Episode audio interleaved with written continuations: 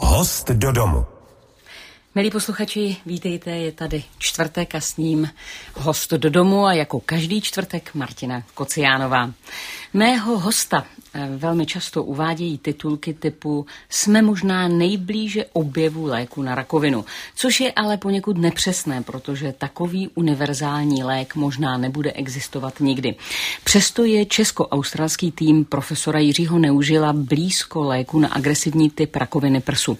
Jak vzniká lék, který možná zachrání miliony životů? Jak daleká je cesta od objevu k pilulce? A jak daleká je cesta pro českého profesora, když každého půl roku půl roku učí v Austrálii. O tom všem si dnes mohu povídat s profesorem Jiřím Neužilem. Buďte vítán. Dobrý den. Pane profesore, já jsem zrovna nedávno svému e, strémovanému kolegovi říkala, prosím tě, máš jenom zahrát na koncertě jednu sonátu, nevymýšlíš ne- lék na rakovinu. Vám to nemohu říct. Jak vás mohu uklidnit, protože vy vymýšlíte lék na rakovinu. Je to vlastně stresující myšlenka? Um, není to stresující myšlenka, ta myšlenka, že, nebo že vymýšlí, nebo ta, ta situace, že vymýšlíme lék proti rakovině, že možná k něčemu časem dojdeme, je naopak velice povzbuzující.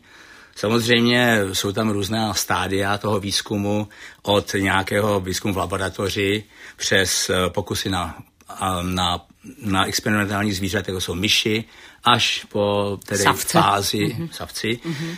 až po fázi, kdy se lék testuje na pacientech. A jsme už v této fázi? Uh, no, tak uh, musím říct, že uh, se nám podařilo dostat se do fáze, kdy se lék, který jsme vyvinuli, vymysleli a vyvinuli, začal testovat, testovat na pacientech. Samozřejmě teda, pokud jde o to stresující, o to stresující momenty, tak skutečně ten 12, myslím, že 12. června loňského roku, když první pacientka dostala náš lék, tak eh, to člověk nemohl dospat, protože nevěděl, co se stane. Eh, budí se třeba, já nevím, spocenej a obává se nějaké, ne, nějaké ne, neblahé zprávy, že třeba ten, ta látka té pacientce mohla uškodit. Takže to je takový ten moment prvního podání a to člověk samozřejmě prožívá velice intenzivně. 12. října 2018, tedy první... 12. Paci... června. Června 2018 června. Mm-hmm. první pacientka dostala ano, váš ano. lék. Jak se jí dnes daří? Tak eh, ta pacientka dostala lék ve fázi testova, klinického testování, která se nazývá 1A, mm-hmm. kdy se na pacientech, kteří eh, samozřejmě mají nádorová onemocnění a kteří splňují určitá hm, kritéria. Například jedním z kritériem je, že že tito pacienti musí být po ukončené onkologické léčbě. To znamená, jinými slovy, ty pacienti jsou již neléčitelní. A tady se neočekává nějaký velký průlom v této fázi. Samozřejmě my rádi uvidíme pozitivní, strašně rádi budeme, když bude nějaký pozitivní dopad. A my neočekáváme v této, neočekáváme v této fázi průlom. V této fázi se testují dávky uh, na pacientech a Eh, aby se mohlo potom přejít k další fázi, kde už se potom bude testovat například uh, účinek této látky na nádorová onemocnění. Pokud se týká, týká takže do, to, do té první fáze, do té první A, fáze 1A vstupují pacienti, uh, tak v podstatě zhruba jak přijdou, jsou, někteří jsou ve velmi špatném stavu. Takže tato pacientka, ta první pacientka, mm. pokud se uh, nemýlím, umřela mezi tím, je to už půl roku, um, ta látka, kterou jsme jí podali, ji neublížila, to víme. Mm-hmm. Nicméně to podání... Nemohla už zvrátit ten stav, Nedalo se to zvrátit mm. a v podstatě my ani v této fázi nečekáme e, nějaký zázrak, že jo, nebo něco takového. Ale ta látka se musí, je ten režim nastaven, jak se látka testuje. Vy jste teď řekl, nečekáme zázrak, ale vy jste dlouholetý vědec, e, věnujete se e, této problematice objevení léku na léčbu karcinomu prsu, který do posud nebyl léčitelný nebo není léčitelný už skutečně léta. Zažil jste někdy zázrak? No, jako zázrak... Um... Otázka je, co to je zázrak. Mně připadá... Co je pro vás zázrak? Uh, pro, pro mě by byl zázrak, kdyby ta látka uh, působila a kdyby zachránila lidské, lidské životy. Tak to by ten, ten zá, on se říká zázrak vozovka, protože on to není zázrak, je to vlastně výsledek nějaké dlouhé cesty, která začala já nevím, aby řekl, v roce 1999 v laboratoři v Mnichově, kde jsem byl na univerzitě. A ta cesta je dlouhá. A pokud na konci bude, bude situace, že náš lék, který jsme vyvinuli, zachrání lidské životy, tak já to po, budu považovat za zázrak, ale říkám, je to zázrak v úvozovkách, protože ten, to, ten zázrak se nestane, že by někdo mávnul kouzelným proutkem a prostě něco, něco dosáhl. Je zatím strašně moc práce. A já ty zázraky, vlastně malé zázraky prožívám každý den v laboratoři, protože ta naše laboratoř, australská i ta, i ta česká, vlastně se zabývá základním výzkumem. A mně je připadá fascinující, že vše, co veškeré výsledky, které máme, jsou nové. Oni přispívají k poznání a jak funguje buňka, jak funguje, fungují tkáně, tak my vlastně každý den určitým způsobem přispíváme malinkým kamínkem do obrovské mozaiky lidského poznání. A to mi připadá jako obrovské dobrodružství a i jako zázrak. To, že my vlastně nalézáme nějakou, řekněme, po, přispíváme k nalezení podstaty života a tak dále. Milí posluchači, spolutvůrce zázraku, který možná v budoucnu může zachránit i naše životy, se můžete ptát i vy na dvojka zavináč rozhlas.cz. Host do domu. Dnes s Martinou Kociánovou. A především s profesorem Jiřím Neužilem, českým chemikem a biologi, biologem, který se zabývá biologií nádorových buněk. Nebo ano, nádorových onemocnění. Pane profesore, vaše metoda, kterou děláte vlastně na dvou polokoulích, protože vy máte svoji eh, laboratoř nejenom v Česku, ale také v Austrálii, tak vaše metoda je revoluční v tom, a teď jsem to studovala, že se zaměřujete na mitochondrie, Teď ještě se stále chytáme i s posluchači, což jsou malé organely, což jsou tedy systémy uvnitř buněk, které buňkám zajišťují energii. To si myslím, že jde mm. i mhm. takto za mm. nahodilové, nahodilého poslechu pochopit. A v rakovinných buňkách e, jsou obzvlášť důležité, protože ty rakovinné buňky potřebují pro svůj překotný růst té energie více. Hmm. A vy jste zjistili, že vlastně stačí těm rakovinným buňkám e, přistavit kyslík takzvaně. Prostě e, ty mitochondrie oslabit. A to nikoho před vámi nenapadlo? Tak e, bych řekl ještě, možná bych to uvedl, to téma rakovinných buněk v tom smyslu, že rakovinná buňka je, napro, je neobyčejně proměnlivá. A rakoviná buňka se dá, eh, se vypořádá s řadou situací nepříznivých. Ehm, rakoviné buňce geny neustále mutují a různé dráhy, které zajišťují růst, se vypínají nebo zapínají a řada léčeb, který, které eh, jsou používány proti rakovině, um, ta rakoviná buňka se s nimi naučí žít a my tedy hledáme nějakou cestu, která by kterou by si rakoviná buňka nemohla obejít. A to jsou právě ty mitochondrie. Um, Ono uh, z hlediska teda výzkumu mitochondrie v rakovinné buňce zaznamenávají určitou renesanci v poslední době. V určité době se domnívali, se větší pracovníci domnívali, že ne, nehrají tak významnou roli, že rakovinná buňka může jejich funkce obejít. Ale ukazuje se, že to tak není. A my máme za to, že když zautočíme nějakým způsobem na mitochondrie, například sebereme jim. I když ta energie, to je trošku, je to trošku komplikovanější. Protože já jsem se dočetla, že když jim přistavíte tu energii z jejich mitochondrií, tak oni si velice briskně začnou brát tu energii z těch zdravých buněk. Uh, ano, tak. Rakoviná buňka si může vyrábět energii bez mitochondrií. Mm-hmm. To je právě, my to říkáme plasticita rakovinné buňky, že se dokáže přizpůsobit situaci. Ale ty mitochondrie mají zásadní, zásadní a, roli a v, v proliferaci, v množování rakovinných buněk a to, tím způsob, a to proto, že umožňují e, tvorbu určitých látek, které jsou zásadní pro uh, to, aby se, mohl pomnožit, uh, aby se mohla pomnožit DNA rakovinné buňky.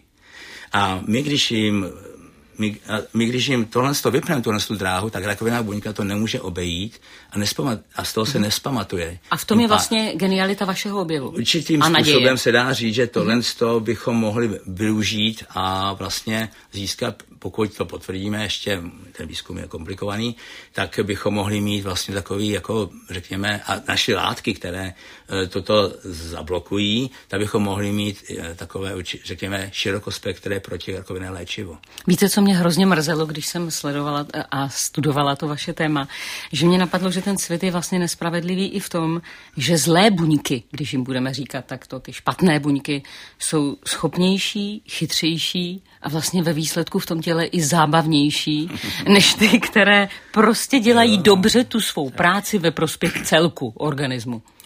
No tak eh, ty rakovinné buňky vlastně, to je taková mysteriózní záležitost svým způsobem, hmm. protože vlastně ta, ten nádor je součást naší bytosti, našeho těla. Vlastně to je nějaká buňka v našem těle se zblázní v uvozovkách, zmutuje a pak, když imunitní systém je oslaben nějakým způsobem, tak ta rakoviná buňka vytvoří nádor. Takže vlastně ty nádory uh, jsou vlastně původem z našeho vlastního organismu. Jsou to jakési cizí bytosti, které se ale rekrutovaly z nás. Je to jako nějaká, jako kdyby, jako, jako nějak, já nevím, já to řeknu teď možná hloupě, jako takový horší já, hmm. které se v nás vyvine, které nás postupně může zahubit. Takže, když se to řekne takhle filozoficky. Určitě a přemýšlíte nad tím někdy i takto, když se eh, díváte do toho mikroskopu, tak, anebo to, ehm, to je luxus, který si nemůžete často v práci dovolit? Ne, tak člověk se dívá do mikroskopu a ty, ty buňky jsou naprosto fantastické, jako morfologie těch buněk, jako tvar, jak vypadají. Některé buňky rakoviny jsou proměnlivé, takže vypadá to, když se člověk podívá do mikroskopu, tak ty buňky vypadají jako určité umělecké dílo někdy. Jako krasohled, když se člověk... Je to krásné, krásné, když si člověk, ale jako z hlediska vědeckého, nebo řekněme, um, jak vypadají a z hlediska věde, uměleckého, řekněme, a vědeckého jsou naprosto fantastické ty nádorové buňky. Samozřejmě pak si člověk uvědomí, co způsobují pacienta, ty, ano. ty hmm. hrozný a hmm. myslím, že to je stále obklopeno takovou um, jako my, my víme, třeba diabetes nemá takový kon, jako ten pocit člověk z toho, z toho výrazu diabetes nebo, nebo já nevím, chřipka, nebo, ale když si člověk představí rakovinu, hmm. jako řekne se rakovina, tak se prostě člověk se z toho děsí. To je jako když prásknete byčem. Je to tak, je to, je to tak a ono taky právě ten, ta schopnost eh, nádoru se měnit a teď, eh, když si člověk vezme, že je nádor a ta protirakovinná látka působí proti části nádoru, ale jedna část, malá část nádoru odolá léčbě a pak se z ní vytvoří další nádor. Takže prostě to je naprosto jiný svět. A proto máme vás. No, tak eh, to je hezké, že to řekla, ale eh, my se tím zabýváme samozřejmě a eh, nás to fascinuje jako vědecké pracovníky a nakonec nás fascinuje ta, ta možnost, že bychom mohli najít proti tomuto nějakou cestu, nějaký lék. Pane profesore, vy jste před malou chvíli řekl, že určitá buňka, řádná, spořádaná buňka v našem těle se zblázní. A já se za malou chvíli zeptám, jestli jste dokázali už přijít na to, proč. A také, jak blízko či jak daleko jsme tomu, abychom váš lék, váš preparát, vaši naději měli už v pilulce. Milí posluchači, povídám si s profesorem Jiřím Neužilem, který je se svými týmy velice blízko objevení léku na jistý typ rakoviny. Pane profesore, vy jste se začátkem 90. let eh, usadil v Sydney na sedm let, poté vás na nějakou dobu přivábil Mnichov na rok Švédsko, pak jste se zase vrátil do Austrálie a teď máte takzvanou laboratoř, která nikdy nespí, protože polovina vašeho výzkumného týmu dělá v Austrálii, když tam mají den a ta druhá polovina, když jdou spát, tak dělá v Česku. Řekněte mi, může to takto fungovat?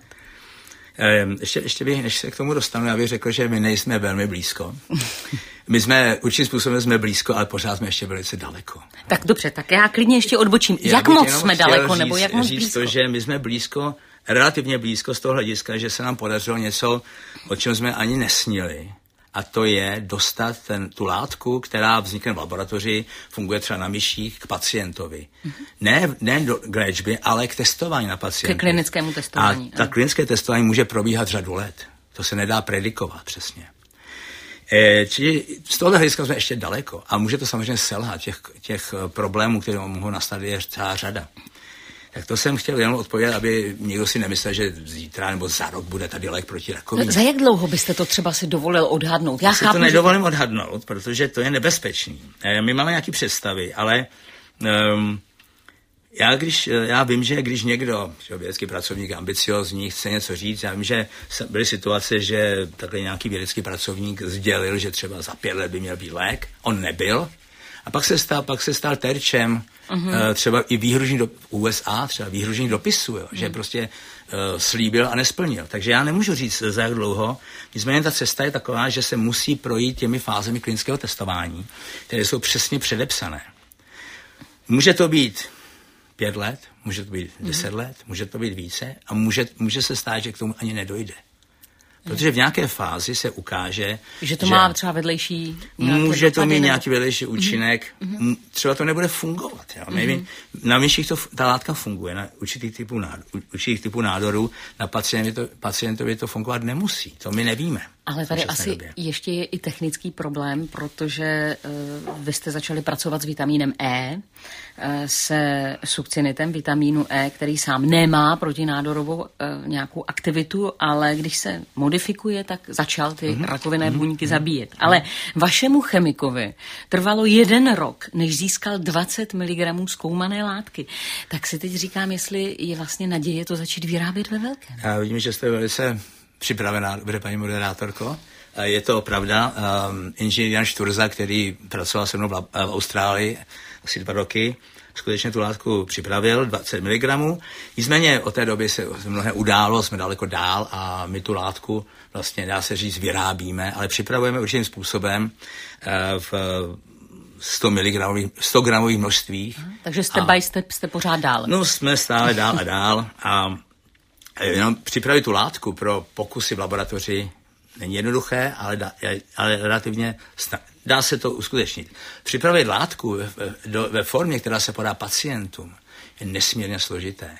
Výroba, která je sterilně, prostě to, já tady nechci roz, roz, jako nějak detailně popisovat, ale je to opravdu komplikovaná cesta. Ale Teď ano. se vlastně můžeme vrátit k tomu, jak to funguje na eh, no, opačné tak, polokouli, když máte jeden tým u nás, druhý tým v Austrálii, neustále musíte být eh, na dosah a zároveň vy tam na půl roku vždy odjíždíte. Tak já tam odjíždím, já tam cestuji čtyřikrát ročně, vždycky tam jsem tak šest týdnů, pak jsem šest týdnů, dva měsíce tady. Ale ty dvě laboratoře se bezvadně doplňují, protože Eh, jak my říkáme, tedy laboratoř, která nikdy nespí, to znamená, eh, mezi Austrálií a Českou republikou je posun 9 hodin momentálně, takže v podstatě pořád někdo pracuje. A vy máte v podstatě pořád jetlag. e, no, tak ten jetlag ustane v pár dnech, ale to s čím se člověk vyrovná, s tím jetlagem. Ale je fakt, že pořád někdo pracuje, či v Austrálii pracují, když jdou tam spát, tady pracují. A ty týmy se doplňují a taky vlastně i z toho australské laboratoře bylo pár lidí v Praze, z pražské laboratoře, Eh, bylo pár lidí v té australské laboratoři, takže dokonce jednou jsme vymysleli, vymysleli takovou věc, pořádali jsme konferenci v Singapuru a tak mě napadlo, že eh, lidi z pražské laboratoře a australské, no z české a australské, se sejdou na konferenci v Singapuru, tak se nás tam sešlo asi 15, tak jsme si tam dali všichni pivo na rovníku, popovídali jsme si, poznali jsme se, tedy se mezi se upoznali a prostě to, je to takový svět globální. Musím říct, že díky Skypeu můžeme komunikovat, běžně si povídáme, není to vůbec žádný problém. A naopak to člověka nabíjí takovou nějakou uh, energii. A působí na vás třeba i jako určitý tlak to, že když to takto vyprávíte, tak eh, někdo si řekne, no, když oni si jezdí do Austrálie, do Singapuru, jsou tak nějak na pohodu, uvidí, no. jak ty testy dopadnou a zda dopadnou, ale já jsem nemocný a já chci být třeba figurant, já chci zkusit všechno, protože tady ještě chci být. Hmm. Působí to na vás někdy? To je fakt, že eh, někdy se lidi um, telefonují nebo píší e-maily, uh, že chtějí tu látku, abychom jim podali. Um, to je velice, to je skutečně deprimující situace, když uh, třeba, já nevím, když jsem byl před pár lety, mi volala, právě jsem byl v Austrálii, nějaká žena 40 letá, která byla nelečit, měla nelečitelný typ nádoru pohrudnice, volala mi, a ti lidé se upínají k čemukoliv. Někdy si o nás něco přečetla, že máme nějakou potenciálně zajímavou Nemá co ztratit, vyzkouší všechno. A teďko, ale hmm. teďko člověk se s tím musí, já se s tím, nebo jako někdo na mém místě se s tím musí nějakým způsobem vypořádat. Ta, to znamená, ta, ta to byla nějaká Elizabeth, říká, že je 40 let, že je mladá, že nechce ještě umřít, abych jí pomohl. Dokonce, když vám řekne do telefonu, že jste její poslední naděje v životě, hmm. tak to je hrozně obtížná komunikace. Člověk ji nemůže odbít, protože e, i kdyby ta látka fungovala, v tu chvíli člověk ji nemůže tu látku dát. V Austrálii je to, u nás už je to taky poměrně komplikované, ale složité, nebo e, legislativně, legislativně to... uh, uh, nějaký ošetřené, ale v Austrálii, kdybych já vydal bez povolení, nějakého povolení onkologa, lát, pacientovi látku, která je v experimentální fázi, tak přijdu o, o práci, půjdu k soudu a pravděpodobně zavřou. Takže já musím těm lidem, kteří telefonují a jsem, řeknu, jsem pro ně třeba poslední na, naděje, nebo ten, ta naše laboratoř, náš výzkum, tak já musím nějakou slušnou formou jim prostě je odmítnout a je to velmi složité. Jako to opravdu, uh, to je deprimující, musím říct. Host do domu. Dnes s Martinou Kociánovou.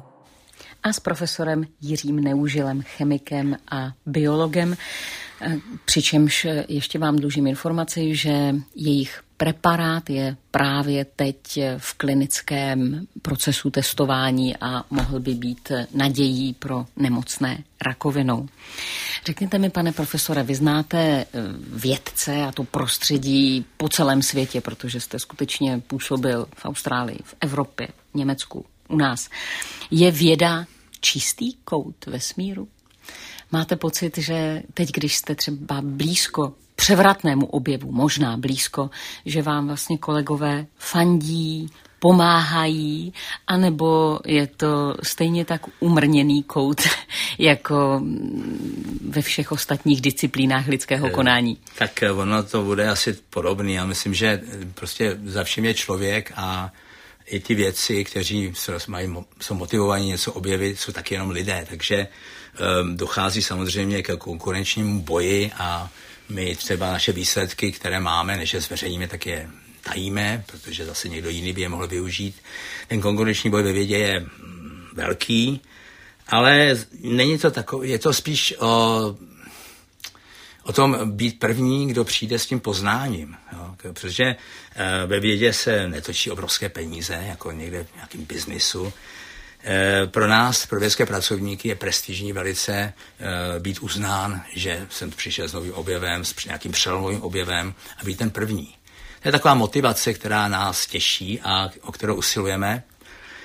A takže my ty výsledky, které máme, dokud nejsou zveřejněné, my si je jakoby tajíme. A myslím, že e, přitom ve vědě je strašně důležitá spolupráce.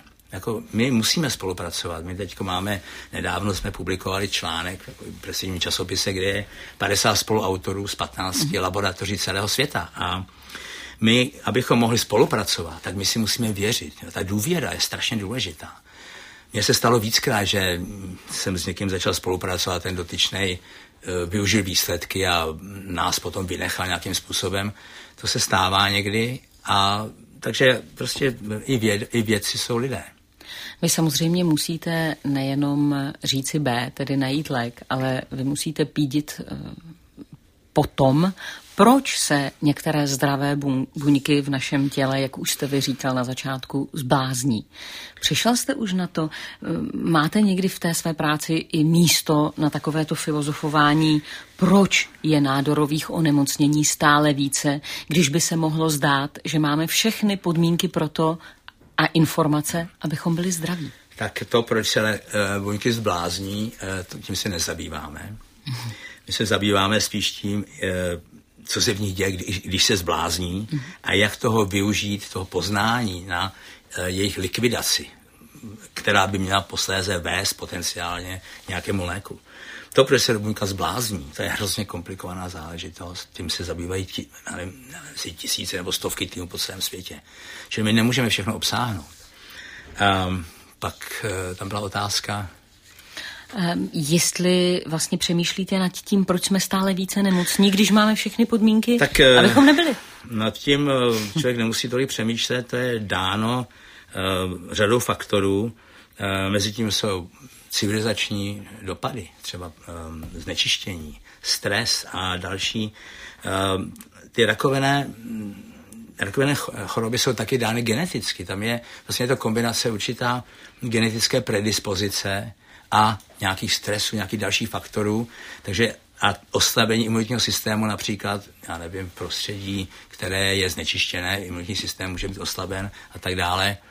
Um, takže těch uh, případů uh, onemocnění z nádoru onemocnění stále roste. Ten počet roste, ale zlepšuje se diagnóza. Takže vlastně ta zlepšující se diagnóza vlastně určitým způsobem vypufruje ten nárůst počtu pacientů. Čili počet úmrtí celkově se nezvyšuje. Ale, ale jsou některé typy nádorů, které jsou zcela neléčitelné. Hmm. Pane profesore, když to teď zkusím trochu odlehčit, protože samo o sobě je to velmi zžíravé téma, přestože vy právě svojí prací do něho snad vnesete zase paprsek světla. Tak eh, vzpomínám si, jak jednou v noci eh, můj muž křičel na řvoucí dítě a, a křičel na něho takovou tu zoufalou rodičovskou hlášku.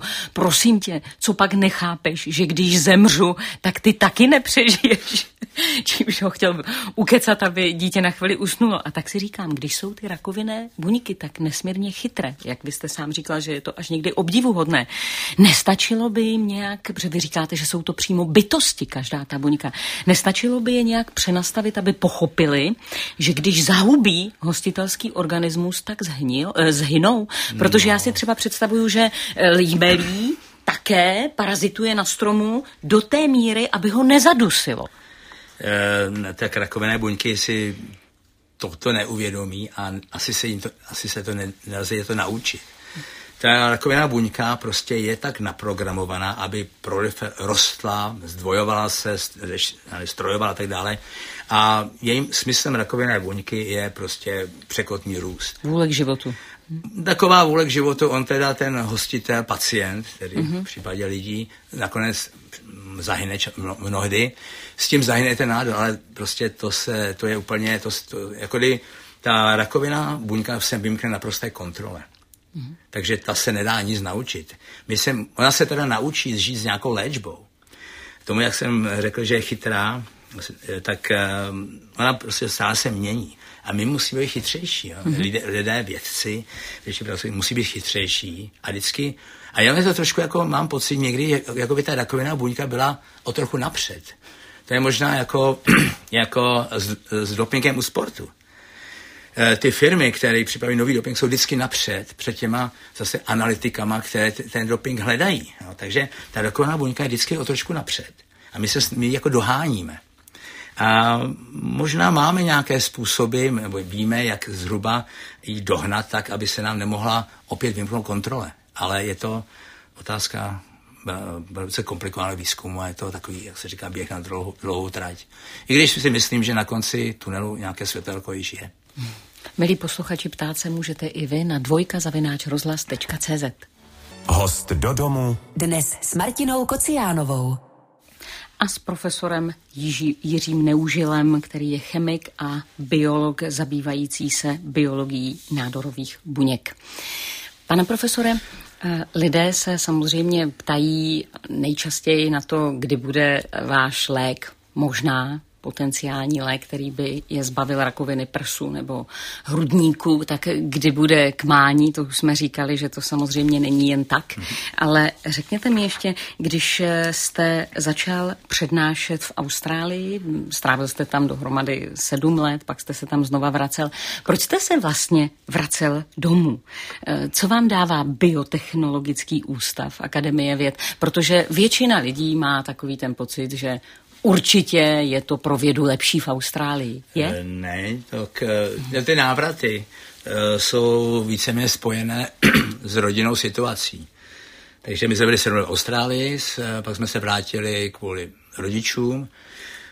Naše dcery tehdy byly poměrně nevím, malé, ty vyrůstaly v Austrálii, chtěli zpátky do Austrálie, pane se jim stýskal po kamarádech, po sluníčku, po plážích. A... Tak jsme se vrátili do Austrálie, už se mi to zase nelíbilo, poněvadž eh, ta jedna tady mezi tím si našla přítele, například, taky takový důležitý faktor. No, ale vrátili se zpátky do Prahy eh, v roce 2005, no a já jsem měl slibně rozjetou kariéru v Austrálii, ale zase být bez rodiny, to teda jako strašná záležitost, příšerné. Takže já jsem si, abych ne, si ne, nenarušil kariéru v Austrálii, abych mohl být s rodinou, zařídil místo v Praze a začal jsem teda pendlovat mezi Českou republikou a Austrálií. E, ta věda v České republice, řekněme, že před takovými 15-20 lety byla trochu v plenkách, i to financování. Dnes si myslím, že česká věda na velice vysoké úrovni a e, je tady lepší financování než v Austrálii momentálně.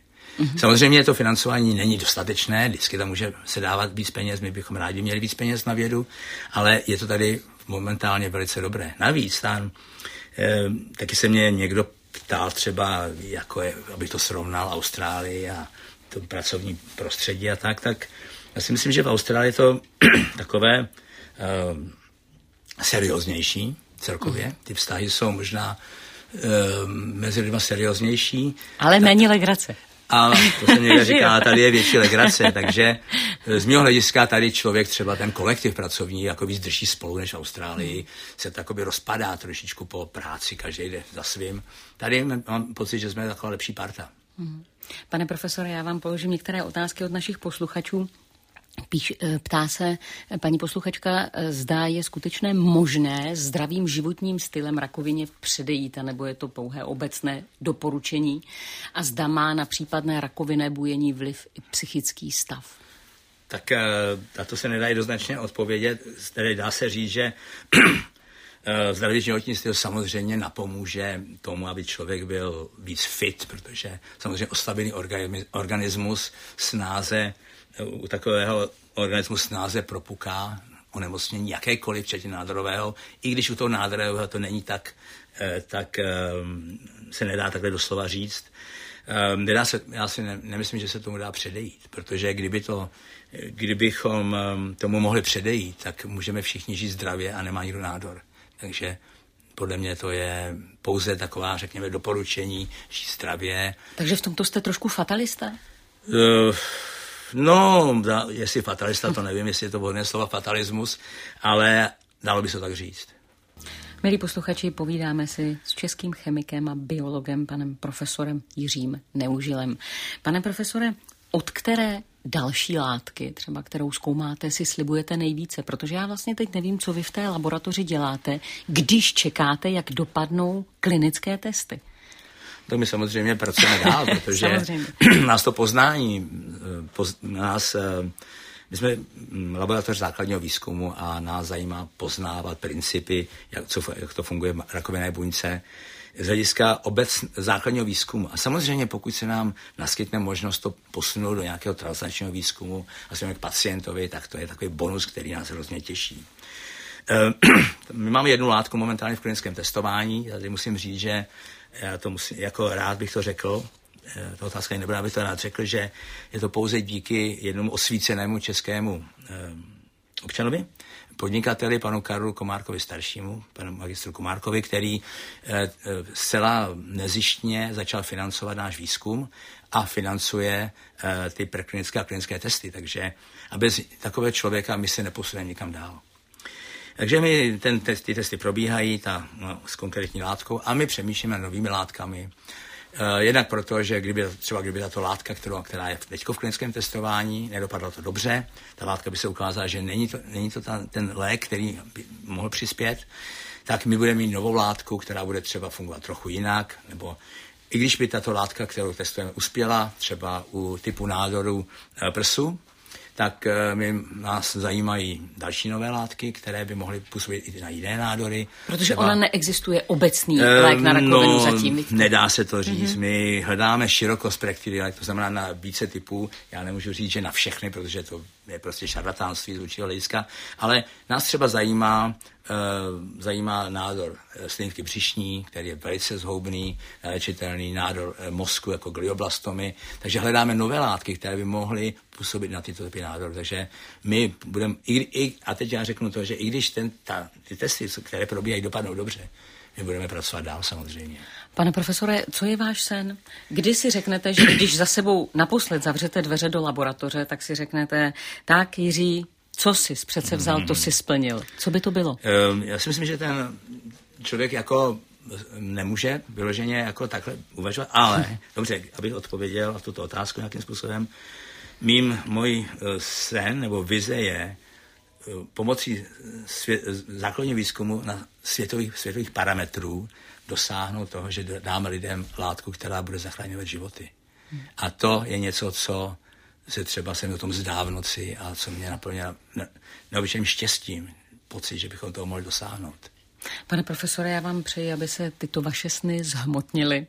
Eh, děkuji vám za vaši práci, vašim kolegům, díky za to, že jste přišel do studia a za vás slibuji, že na četné dotazy posluchačů odpovíte písemně, protože většina z nich je tak na bázi poradenství. Díky moc. Taky děkuji. Pane profesore, hodně štěstí. Taky děkuji. Milí posluchači, loučím se s vámi, uslyšíme se opět za týden, zatím se mějte hezky a něco pro to dělejte.